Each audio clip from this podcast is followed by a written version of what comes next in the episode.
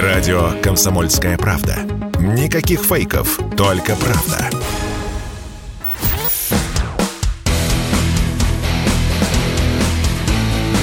Программа с непримиримой позицией. Утренний Мордан. И снова здравствуйте, и снова в эфире радио «Комсомольская правда». Я Сергей Мордан, трансляция на Ютубе, Ютуб-канал Мордан 2.0. Не забывайте подписываться, друзья мои. А сразу отвечу, меня вчера спрашивали, типа, а почему вот я пытаюсь нажать кнопку «Нравится», а у меня не получается? Для этого нужно зайти в свой аккаунт. Если у вас нет аккаунта в Гугле, а, ну и, соответственно, в Ютубе, тогда вы никакой лайка не сможете поставить. Так что, в общем, ну, неважно. Смотрите в любом случае, даже если не можете лайкать, дело не в этом. Так, а давайте мы чуть шире взглянем на происходящее. Вот, Украина же это не более чем а, точка на мировой карте. Это правда так. А вот если взглянуть пошире, то там находятся ключевые игроки, которые э, и действуют на этой территории. С нами на связи Крис Роман, бельгийский политолог. Крис, здравствуйте. Здравствуйте. Слушайте, вот а, тут в перерыве люди мне а, в комментариях писали – что там, ну, соответственно, когда все закончится э, с Украиной, э, вот на наших границах, э, как им кажется, окажется враждебное государство Польша, и что же нам делать? И я им ответил, что вы привыкаете вот к той новой картине мира, когда в Европе нас, ну, скорее всего, довольно долго еще почти все страны будут бояться и ненавидеть. Вот да. вы, вы согласны, что нам нужно обживаться в этой э, враждебной реальности, или вся эта волна достаточно быстро спадет? Как думаете? Э, первый пункт. Э, конечно, ваш вопрос был тоже, что происходит в Украине. Там сейчас, эм, я думаю, эта спецоперация будет еще долго. Mm-hmm. Очень долго, конечно, потому что сейчас, что мы видим, это что целый, это, как вы сказали тоже, эм, это целый мир против России сейчас более-менее. Но целый мир – это что Запад думает. Это целый западный мир. Эм, НАТО, э, страны НАТО, эм, Евросоюз, они всех помогают Украине очень много. То есть э, этот конфликт будет еще долго. Эм, если Россия будет так, э, как это, цивилизирован, если, как по-русски, если Россия там боевает, как цивилизированные люди, mm-hmm. будут будет, конечно, долго, потому что э, эти украинцы, они, они используют э, людей как щит, немножко как люди делают в Палестине, немножко. И, и Россия воевает очень как-то чистый. Так, то есть это, вы понимаете, это, для России это, это, это очень сложно. Эм, целый мир, целый западный мир будет эм, против России, но там есть, конечно, насколько эм, причина. Mm-hmm. Россия российское государство, Кремль, надо сказать, очень огромно атаковал э, американский доллар. Очень, очень, очень громко. Потому что американский доллар хотел уничтожить рубль, то есть Россия через уничтожение рубля. И сейчас, э, потому что Кремль был так, как сказать, так хитрый, так умный, они сказали, сейчас надо платить нефть и энергия через э, рубль, mm-hmm. например, эм, через этого э, рубль будет сильнее и сильнее и сильнее. И это очень плохо для Америки, очень плохо для Европы. Потому что это значит, что на, сейчас и на будущее энергия стоит каждый день дороже и дороже. То есть как бумеранг в Европе будет такая-то, как это, энергетический, энергетический конфликт. И энергетический конфликт на будущее значит, может быть, э, такое движение, как э, желтые жилеты. Mm-hmm. То есть такая-то, можно сказать, смута в Европе. А я, я, про, я прошу прощения, перебью вас. Я правильно вас понимаю, что энергетический кризис, который э, ну, для Европы совершенно неизбежен, если они дальше будут э, проводить политику отказа от российских э, энергоносителей, он может обернуться именно, ну не знаю, какими-то формами анархических движений, там, левацких движений внутри европейских стран. Да, да, абсолютно. Абсолютно. У нас уже был маленький кризис, особенно во время коронавируса. Вы, вы знаете, коронавирус, коронавирус, эта ситуация уничтожил много рабочих мест в Европе уже. потому что все закрыто, угу. по закону все закрыто, это, это мы знаем. По, потом, поэтому на улице, особенно во Франции, но тоже в Бельгии, в Германии, были желтые жилеты. И потому что они, они, эти люди, это нормальные люди, это не политики, все. Они поняли, что э, мы в Европе будем бедны, больше бедны и бедны и бедны. Mm-hmm. Сейчас у нас есть энергетический кризис потому что Европа хочет блокировать все, что русский. То есть тоже нефть, э, газ и все. Маленький деталь, если можно. В Бельгии э, обычная семья платила на год за газ более-менее 800 евро. Сейчас это уже 3000. Mm-hmm, mm-hmm это некоторые скажут, но на будущее. Особенно наши люди, которые не очень богатые, не бедные, но не очень богатые, которые до сих пор жили более-менее нормально. То есть на конце, на конце месяца деньги больше нет, но жили более-менее нормально. Это половина населения. Они будут бедные, потому что на интервью сказали, э, бабушки и так далее в Бельгии сказали ясно, скоро меня надо выбирать или купить еда, или купить, как это, газ. А скажите, пожалуйста, а какая средняя зарплата в Бельгии? Можно сказать, 1200-1500 э, евро у, у, у многих. Что-то немного. Я, я думал, что побольше в Бельгии люди зарабатывают. Есть, конечно, больше, но это работа, которые, люди, которые специалисты. Ага. Это другая Не, я, я просто, э, ну, поскольку вот вы говорите, там раньше было 800 евро в год, а сейчас 3000 евро в год, для того, чтобы понять, э, сколько, ну, человеку в месяц. То есть, вот получается, при зарплате где-то там в 1500-1700 евро человеку нужно а, сколько, угу. 250-300 евро отдать только за газ. Общий насколько сами э, платят уже 400 э, евро на месяц. И mm-hmm. раньше 80, например. Я, я знаю таких людей. То есть раньше 80, сейчас 400. Mm-hmm. Потому что это не газ, который дороже, это тоже электричество дороже, вода много дороже. Вода. Да, да, да, все дороже. И, и плюс э, наш бензин в Бельгии стоит больше, чем 2 евро. Mm-hmm. Я вспомню, это, это год-два назад, это был 1 евро, евро, евро точка 100, да?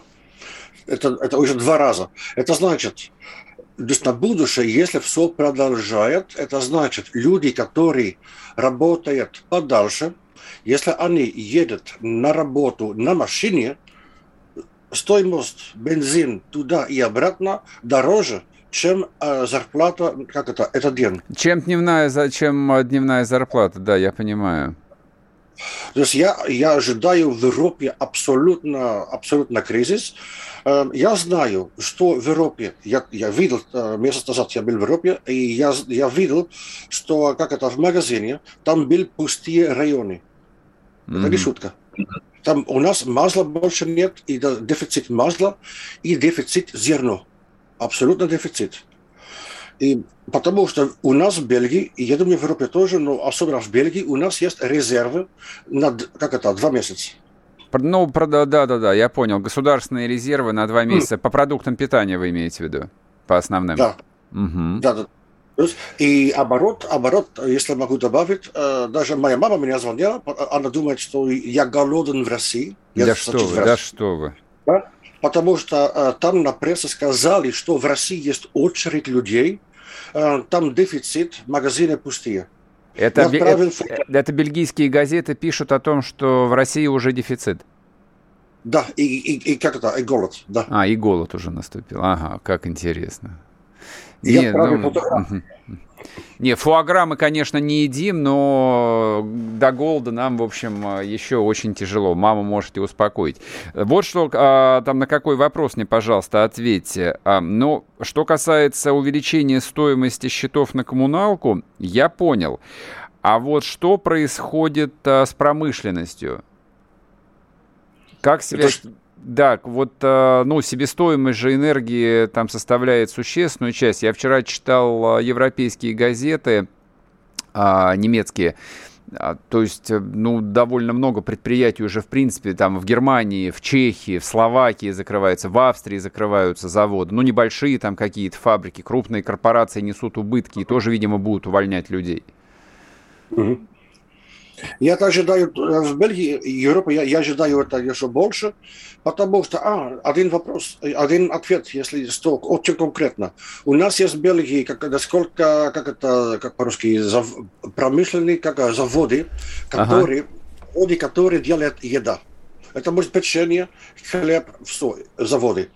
И они сказали, если мы не можем как это дорожевать, это значит, что все продать дороже. Если мы не так можем делать, мы будем банкрот. Потому mm-hmm. что стоимость энергии сейчас так э, высоко, что, например, э, хлеб стоит скоро два раза дороже, печенье два раза дороже и так далее, и так далее. Mm-hmm. Mm-hmm. То есть это, это дорогая энергия, значит, что все в Европе будет дороже и даже очень много дороже. Мы э, ожидаем, плюс э, мы тоже ожидаем, что э, как в банк, банк будет просить больше денег, инфляция будет, угу. больше инфляция, да, и, и поэтому я, через год максимум у нас будет смута. Ясно. Крис, спасибо вам большое. Мы уже уходим на новости. Крис Роман был с нами, бельгийский политолог. Э, ну вот вам, собственно, как бы взгляд изнутри, да, чем живет Европа. Это важно. После перерыва продолжим. Утренний Мордан. Радио «Комсомольская правда». Мы быстрее телеграм-каналов.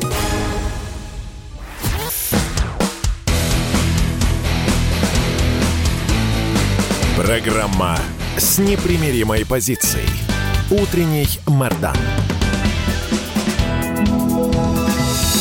И снова здравствуйте, и снова в эфире радио «Комсомольская правда». Я Сергей Мордан. Трансляция идет на YouTube, YouTube-канал Мордан 2.0. И подписывайтесь на телеграм-канал Мордан. А Отвечаю, сразу отвечаю всем тем, кто написал, да типа, что нам до той Европы, у нас тут самих продуктов питания подорожало. Это справедливое замечание. И это справедливое. Ну вот э, кто слушает меня достаточно давно и регулярно, тот знает, что я к этим э, таким э, довольно популярным манипуляциям никогда не прибегаю. То есть наша проблема – это наша проблема. Их проблема – это их проблемы. И там на эти истории нужно смотреть, ну, все равно как бы как э, на некую общую картину. Эта общая картина, по-моему, для всех уже э, людей в России ну, более-менее очевидно, все складывается. Какой смысл э, произносить э, банальности? Российская экономика является частью мировой экономики. Российская экономика экспортоориентированная. Внутренний рынок у нас очень маленький. Мы страна, во-первых, не очень многонаселенная, нас всего 145 миллионов человек. Вот, во-вторых, мы страна бедная. Тут э, много не продаж. Поэтому 30 лет Россия жила, развивалась, росла за счет экспорта. Экспорт, к сожалению, а, был а, в основном сырьевым. А энергоносители в этом экспорте занимают, ну, я думаю, что больше половины. Я не претендую на звание экономиста, поэтому не буду детализировать, так сказать, эту картину. Европейцы решили, что если нанести удар э, вот по этой, э, по этому, по, по этой части фундамента экономического могущества России, то они нас сразу поставят на колени. Но оказалось, что сначала они прострелят колено себе. Некоторые готовы. Некоторые готовы, что удивительно. То есть я сейчас не про Прибалтику говорю, вот это вообще не страны, это не экономические территории, то есть их нету ни на экономической, ни на политической, ни на военной карте ни мира, ни Европы. Я говорю о Германии прежде всего. Инду- гигантская индустриальная страна. Страна, на которой держится весь Евросоюз. Немцы оплачивают красивую жизнь вот всей этой шушеры, начиная от поляков, заканчивая греками. Немцы оплачивают гигантская, великая немецкая промышленность. ну, видимо, кому-то то ли за Ла-Маншем, то ли за океаном, а, вот это стало поперек горла.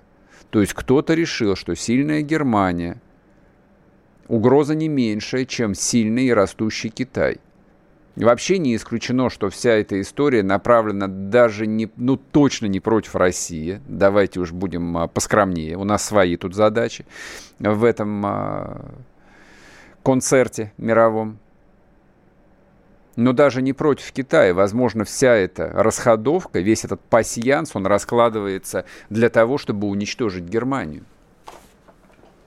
И им это вполне удается. К власти пришли, а, ну, вроде бы как канцлер Шольц, но поскольку правительство коалиционное, то есть э, во внешней политике, в экономической политике, ну, посты и министра иностранных дел, и министра финансов занимают зеленые но они сами по себе упоротые были всегда, то есть люди, которые уничтожили германскую атомную энергетику в свое время, которые тут с зеленой повесткой носились, вот они сейчас говорят о том, что нет, мы точно совершенно откажемся от российских энергоносителей, потому что ценности. Будет это стоить там сколько-то сот миллиардов а, евро, как они говорят, но дело не в этом – Дело в том, что в результате германская промышленность и Германия, как великая экономическая держава, будут уничтожены. Не будет всего вот этого, что является частью в том числе и нашей жизни. Не будет э, Мерседеса, не будет э, там Басов э, химического концерна, не будет Сименса – не будет там масса других э, немецких концернов, которые, ну, не столь известны, но являются лидерами на мировом рынке. Вот против кого там вся вот эта вот история направлена. Как мне кажется, вот э, эта мысль, она меня не покидает, что англичане или англосаксы, если хотите, в очередной раз решили поквитаться со всей Европой. Решили а, закончить то, что они не закончили в 45-м, а потом в 91-м году. То есть в 45-м англичанам не удалось расчленить Германию, на чем Черчилль настаивал, и в Тегеране, и в Ялте. До упора Черчилль требовал расчленения Германии там по границам 18 а, века. Он хотел разделить Германию, основа на отдельные государства, ну, бывшие германские княжества. Не удалось. И Сталин, естественно, там сказал сразу нет. Да и американцы были, в общем, а, не очень, чтобы за. Ну и плюс у них был второй враг для тех же англичан, для тех же англосаксов. Это была Россия. Недобитая в 91 году Россия. Ну вот, как они считают, у них а, сейчас появился второй шанс поквитаться с двумя своими историческими врагами на европейском континенте. И с Германией, и с Россией в одном флаконе, причем а, чтобы они желательно уничтожали друг друга. Желательно чтобы Россия и Германия еще и уничтожали экономический потенциал друг друга, а потом на руины придут победители, все те же самые англосаксы. Это вообще отдельный вопрос. А, ну, он пока на периферии, его особо не обсуждают. Это такая чистая конспирология, но все больше достаточно серьезных людей говорят о том, что там ключевую роль вот в разжигании войны и в ее а, эскалации играет именно Лондон, а даже не Вашингтон. Тут вопрос не в риторике, здесь э, вопрос именно в целях и задачах. То есть кто какие цели и задачи перед собой ставит. То есть Соединенным Штатам Америки нужен более-менее более стабильный глобальный мир, в котором они будут э, продолжать оставаться игроком номер один, который устанавливает правила, который, соответственно, собирает основные прибыли, там, потому что имитирует э, резервную валюту и прочее. А вот э, для лузера, который проиграл все свое величие еще в начале 20 века, я сейчас про Соединенное Королевство говорю, единственный шанс выиграть – это перевернуть шахматную доску, уничтожить либо все, либо почти все, и потом уже вот в состоянии хаоса попытаться отыграть там свое. Не оригинальная стратегия, многие ее использовали, многие говорят и про Россию примерно то же самое, о том, что Путин отказался вот от своей традиционной, очень осторожной, очень взвешенной политики, вот, решил просто разнести всю Европу в труху, политически имеется в виду в труху, уничтожить Евросоюз, э, сделать НАТО окончательно бессмысленной импотентской организацией, для того, чтобы европейцы разбежались во все стороны и потом по отдельности, скажем, договариваться. Может быть и так. Ну а кто может залезть в голову Владимира Владимировича? Вот. Мне нравится эта идея. Расчленить Европу, да, разобщить ее, чтобы они опять превратились в отдельно Францию, отдельно Германию и отдельно всяческий вот геополитический мусор, повторяю, типа там прибалтийских стран каких-нибудь или какой-нибудь прекрасной теплой Греции, ну, всей Южной Европы там экономический и политический и военный потенциал которых, э, в общем, объективно стремится к нулю. Может быть и так, а может быть и нет. Поживем, увидим. Вот, собственно, с этой целью мы и разговариваем тут про геополитику. Никакой другой цели не, существует. Европейцы, кстати, понимают, э, как, ну, как мне кажется, они понимают э, всю опасность своего положения. Именно поэтому они двигаются фарватере американской политики пока что как э, говорит наш МИД, э, потеряли всяческую независимость и субъектность и выполняют указания своих заокеанских хозяев. Но мне кажется, это ровно потому, что указание заокеанских хозяев создавать единый Евроатлантический фронт э, соответствует в том числе и интересам единой Европы. Сейчас им выгодно быть едиными. Им выгодно, объективно. То есть для них выгодно сохранить единый европейский рынок, который достаточно легко оборонять от внешних захватчиков. А внешние захватчики – это и американские компании, и китайские компании, ну и, в принципе, еще растущие азиатские компании. Если за это придется расплатиться там каким-то политическим избыточным единством, ну, вклю включением а, в НАТО вообще всех, они считают, что это меньшее зло по сравнению с стратегическими интересами. Вот вчера появилось заявление премьер-министра Косово о том, что Приштина она тоже намерена вступить в НАТО и ЕС. Это замечательная история. То есть замечательно. Она вроде бы такая частная, дурацкая. Господи, какое-то Косово, где оно находится, есть ли нам дело? Есть дело. Там же еще Сербия который тоже ищет, по-моему, повода удобного предать нас. Ну, не народ Сербии, конечно, а правительство Сербии. Большой друг России Вучич, премьер-министр, которому газ по 200 евро продали в итоге. Вот, и он э, чуть было не предал, а вот теперь выясняется, что все договоренности, в том числе и с Косово, они обнуляются. Ну, посмотрим, как будут выкручиваться. В общем, мы делаем свое дело, мы ведем свою войну, вот, всех остальных мы тоже похороним. Вернемся после перерыва. Радио «Комсомольская правда». Никаких фейков, только правда.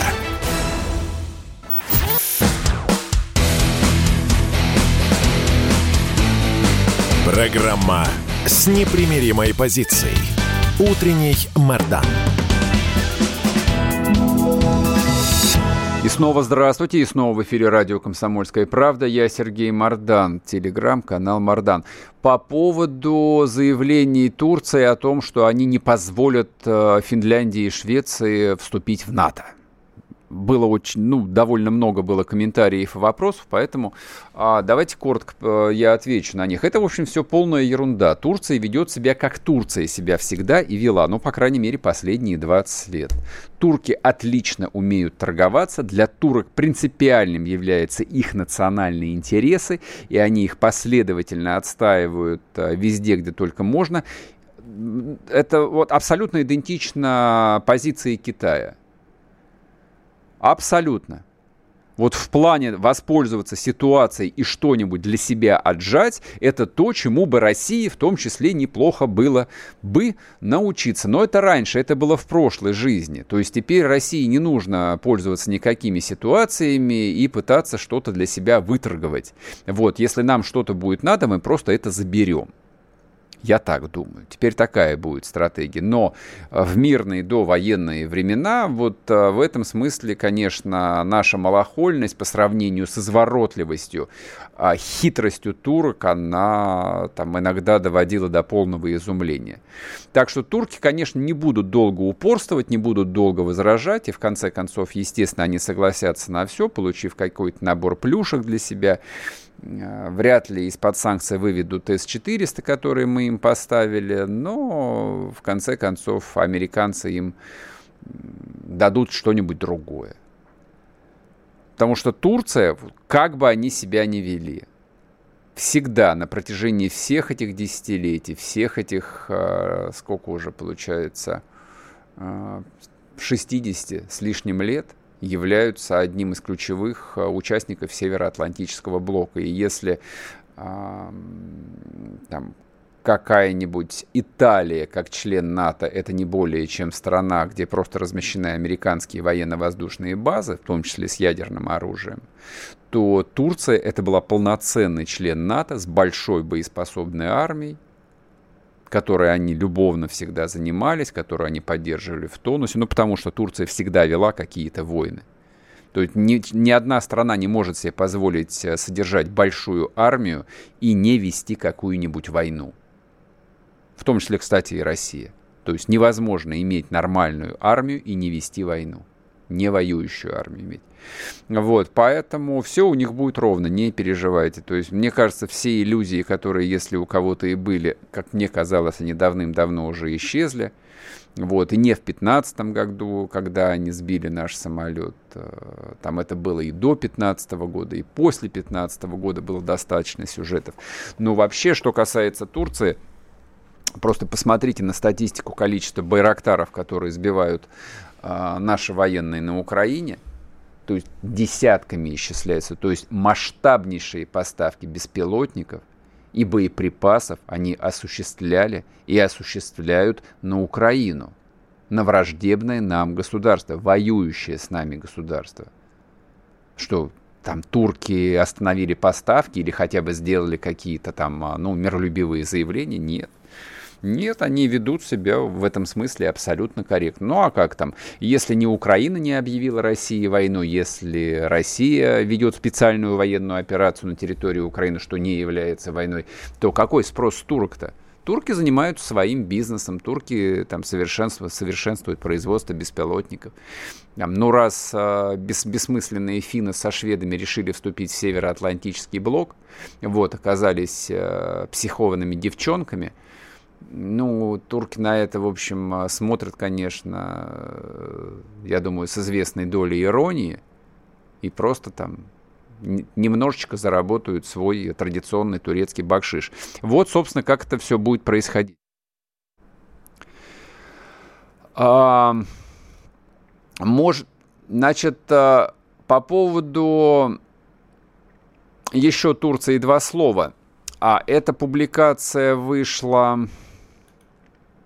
в Associated Press, мне кажется, не, не принципиально. Публикация вышла в одной из а, ключевых американских газет, в которой а, там, собственно, вот было признано, что санкции не работают против России, объективно, то есть они уже постепенно начинают это признавать, что ни ставка на экономический блицкрик, ни ставка на, ну, скажем так, среднесрочное экономическое удушение России пока что, в общем, совсем не складывается. И объясняют причины. Почему? Потому что в санкции не включилось пять стран. Это Китай, Индия, Бразилия, Турция. Четыре страны, не пять. Четыре очень крупные экономики, очень населенные страны, экономически развитые страны открыто не поддержали санкции. Но это не говоря о том, что 60% а, стран мира по населению либо нейтральны а, по отношению к России, либо дружественны по отношению к России. То есть выключить Россию из мирового рынка – пока что даже теоретически ни у кого не получается. Отвечаю, да, снова отвечаю всем тем, которые в предыдущей части писали, типа, а что нам, вот, не знаю, до какой-нибудь Бельгии, а теперь до Турции, когда у нас у самих продукты питания подорожали в два раза. Ну, во-первых, не в два, все же, слава богу. Нет, что-то подорожало в два, что-то потом откатилось обратно. Что-то там подорожало процентов на 20 или на 30. Я хожу в магазины, я знаю, что сколько стоит. Но здесь же давайте как бы исходить э, из таких сценариев возможных. А возможным сценарием еще два месяца назад была, были последствия такой полноценной экономической блокады. А что такое экономическая блокада? Ну, вот не знаю, у меня близкий товарищ э, там довольно долго работал в Ираке после Первой войны. Вот он своими глазами видел, что такое страна, живущая в жесткой экономической блокаде. Ну, соответственно, монопродуктовую, у Ирака кроме нефти ничего не было, поэтому американские санкции, вот Ирак сразу обнулили, загнали его в Средневековье. Это нищета, это голод, это действительно умирающие а, люди и дети от того, что нет лекарств. Вот, вот, вот это вот все. Этот сценарий готовился для нас, этот сценарий не получился, этот сценарий не оправдался. Вот, именно поэтому Россия закрывает глаза на такую вот независимую, как они говорят, прагматичную, а временами достаточно подлую политику тех же турок. Да, она не подлая, то есть политика не может быть э, никак эмоционально окрашена. Опять-таки, у турок есть вот предельно конкретный их турецкий национальный интерес. Почему, собственно, они должны беспокоиться о том, что турецкие байрактары убивают русских солдат? Почему они должны об этом беспокоиться? Если эти байрактары производят производится на турецких предприятиях, на которых работают там тысячи или даже десятки тысяч турецких инженеров и рабочих. Вот для них это отличный рынок сбыта. Единственное, о чем они беспокоятся, о том, что байрактаров слишком много сбивается, сбивается, и это плохо будет влиять на их репутацию и, вот, может быть, там, совсем а, уничтожит их экономический потенциал. Вот, собственно, и все. Но во всем остальном турки наши добрые партнеры. Вчерашняя информация, буквально которая поступила вечером, о том, что российское правительство, вероятно, отдаст турецким авиакомпаниям как минимум 60% авиаперевозок, в том числе и внутри России, как поговаривают. Ну а что делать-то? То есть, как выяснилось, к 2022 году у нас э, своих э, самолетов российского производства, извините, нет. Ну, нет. Суперджет, в общем, условно российский самолет. МС-21 условно российский самолет. И то, и другое нужно дорабатывать, докручивать, э, искать взаимозаменяемость деталей, какие-то детали учиться производить здесь. Вот. А это, скорее всего, сделает, э, там, ну, поставит под вопрос, в принципе, экономическую целесообразность этих проектов. Много вопросов. Но что еще хуже оказалось, что большая часть самолетов вообще находилась в лизинге. Лизинг – это аренда, по-простому говоря. То есть вот те самолеты, на которых э, летали российские авиакомпании, включая и национального авиаперевозчика, их даже не выкупали. Потому что кто-то когда-то решил, что нафига там налогооблагаемая база выше, там нужно сразу отдавать бабки, и вообще во всем мире компании предпочитают работать по лизинговым схемам. Да что вы, какие санкции, санкций никаких быть не может. Мы же не летаем в Крым. Многие же не летали в Крым в том числе из государственных авиакомпаний, чтобы под санкции не попасть. Однако им это не повезло. Ну вот, собственно, с чем мы подошли к 22 году подошли голенькими и лысенькими. Вот, поэтому туркам придется отдать 60% рынка авиаперевозок. Печально? Да, печально. Но, честно говоря, вот как э, рядовой потребитель, как обыватель, э, я этому радуюсь и хорошо, слава богу, опять-таки будут летать самолеты, можно будет летать и по России, и за границу, быть может, куда-нибудь удастся, в Турцию, допустим, тоже слетать раз в годик хотя бы. Почему нет-то? Вот, собственно, для чего нужна Турция. Вот, поэтому поменьше ненависти, да, и побольше здравого смысла. Да. У тех же турок, у тех же китайцев нам много чему надо учиться. Я надеюсь, мы наконец начнем этому учиться. любой, кто был в Турции, да, тот своими глазами видел, что из себя представляет турецкая промышленность. Я вот видел, например. После перерыва продолжим. Если тебя спросят, что слушаешь, ответь уверенно. Радио «Комсомольская правда». Ведь Радио КП – это самая топовая информация о потребительском рынке, инвестициях и экономических трендах.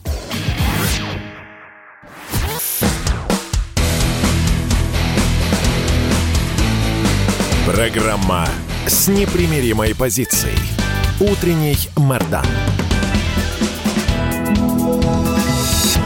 И снова здравствуйте, и снова в эфире радио «Комсомольская правда». Я Сергей Мордан, Владислав Шурыгин к нам присоединяется, военный эксперт. Влад, привет. Да, привет, привет, Сергей, привет. А... И всем тоже привет. Вопрос у меня к тебе следующий.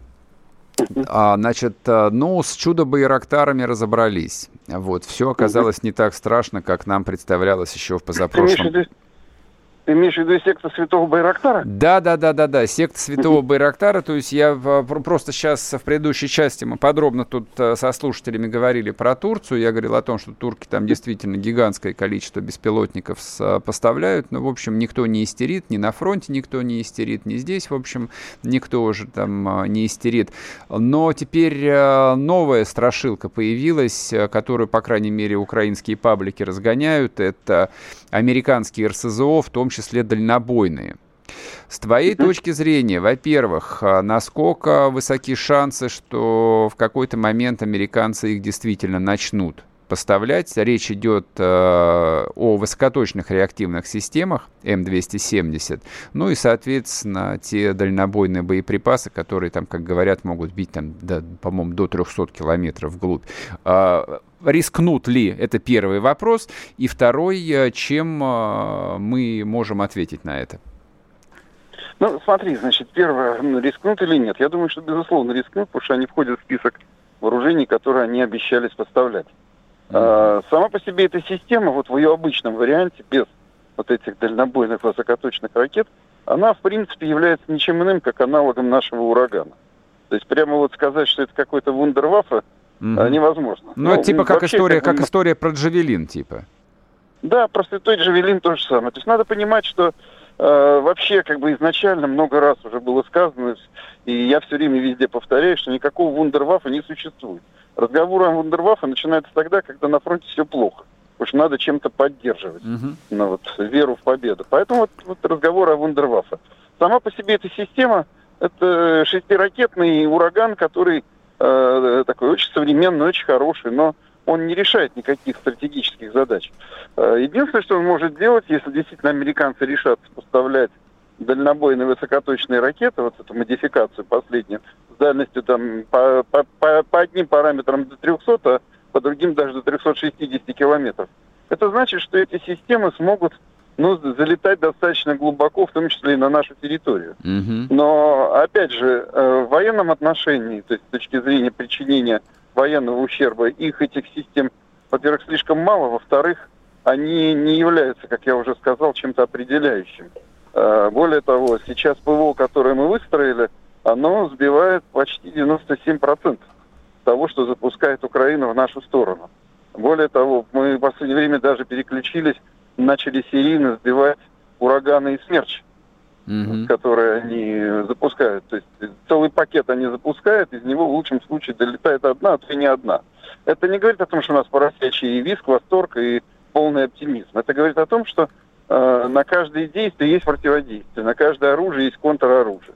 Появление новой системы, оно в этом случае либо вызовет как бы уплотнение, перевод нашего ПВО на другой режим работы или появление каких-то других систем или в большем количестве. Во-вторых, оно, конечно, вызовет большую нагрузку там, на нашу авиацию, на наши беспилотники, которые будут все это добро разыскивать. И э, единственное, в чем американцы в этом случае могут быть, конечно, уверены, точки зрения ну, своих что, э, планов, это в том, что, конечно, появление всего этого оружия, оно так или иначе, но удлиняет время войны. Потому что оно как бы продлевает, можно говорить огонь, а можно говорить сопротивление как угодно. Оно это продлевает, но оно не способно изменить ход войны.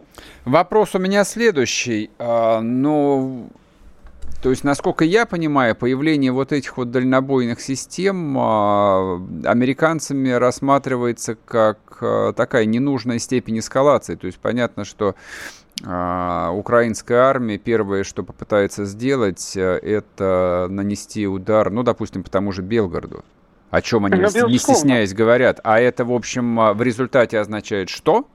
Как вариант? Как вариант. Объявление ну, войны ну, это... Украине со всеми вытекающими.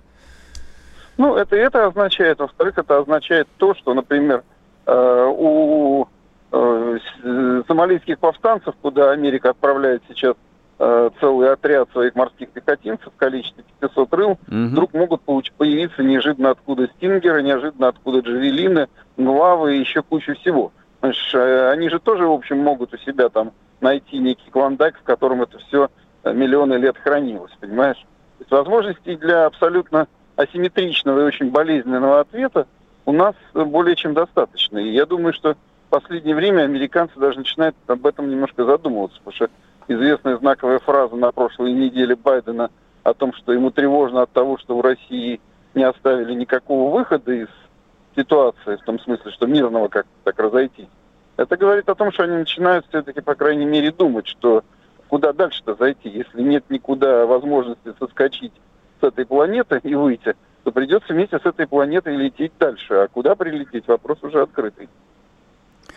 А зачем а, украинцы настаивают на том, что им обязательно нужно вот именно получить вот эти системы? То есть они фигурируют а, в массе заявлений, там и Зеленский об этом в своих обращениях упоминает, ну и люди рангом поменьше. То есть вот именно в контексте, что это вундерваффе, которые изменят всю ситуацию на фронте, а сейчас там вплоть до того, что им нечем воевать.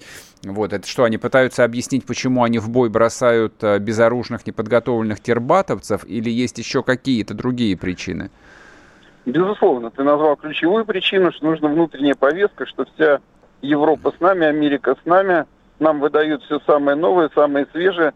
Действительно, у них, у многих есть надежда, что нам сейчас что-то дадут такое, от чего русские просто вот охренеют и поползут назад. mm Но, как говорит известная русская народная поговорка на эту тему, зачем, говорит, дураку член стеклянный? Либо разобьет, либо потеряет, понимаешь? Вот это вот то же самое со всеми этими новейшими вооружениями.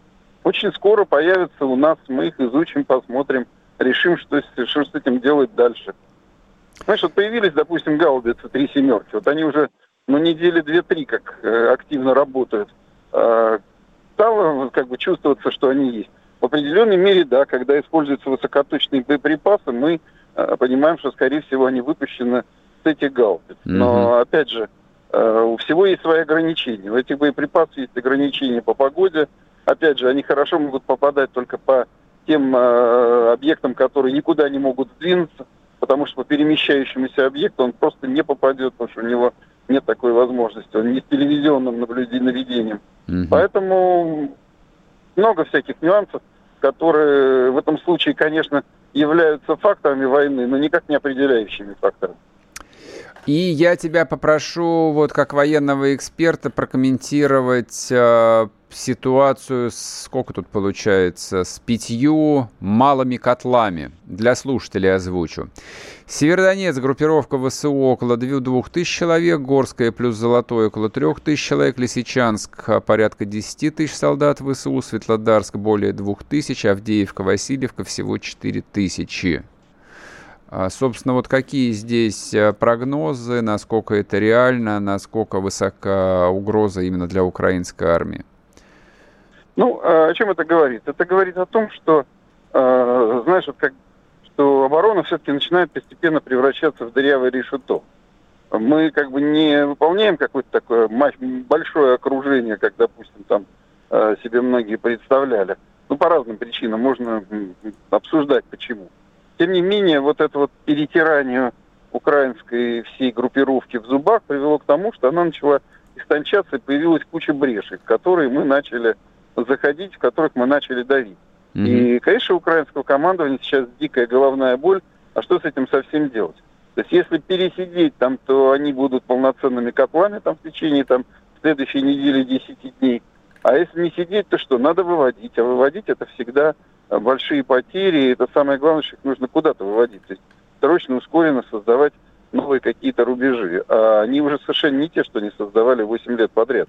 То есть мы, допустим, видим, что да, там где-нибудь под Авдеевкой дико тяжело, так же, кстати, как вот Мариуполь. Понимаешь, вот, э, сейчас опрос пленных показывает, что несмотря на там артиллерийские удары, какой-то вот прямо больших разрушений там, где они сидели, не было. Потому что действительно была хорошая советская э, долгая работа на создание таких объектов. Они сломались внутри себя, понимаешь, не выдержали. А здесь, когда надо заходить, закапываться в поле, уже все преимущества российской армии, они начинают, ну, то, что называется, быть на лицо. То есть э, мы видим эти видео с этими уничтоженными опорными пунктами, сброшенными сотнями солдат убитых. Это, конечно, совершенно другая война, которая им будет совершенно не нравиться.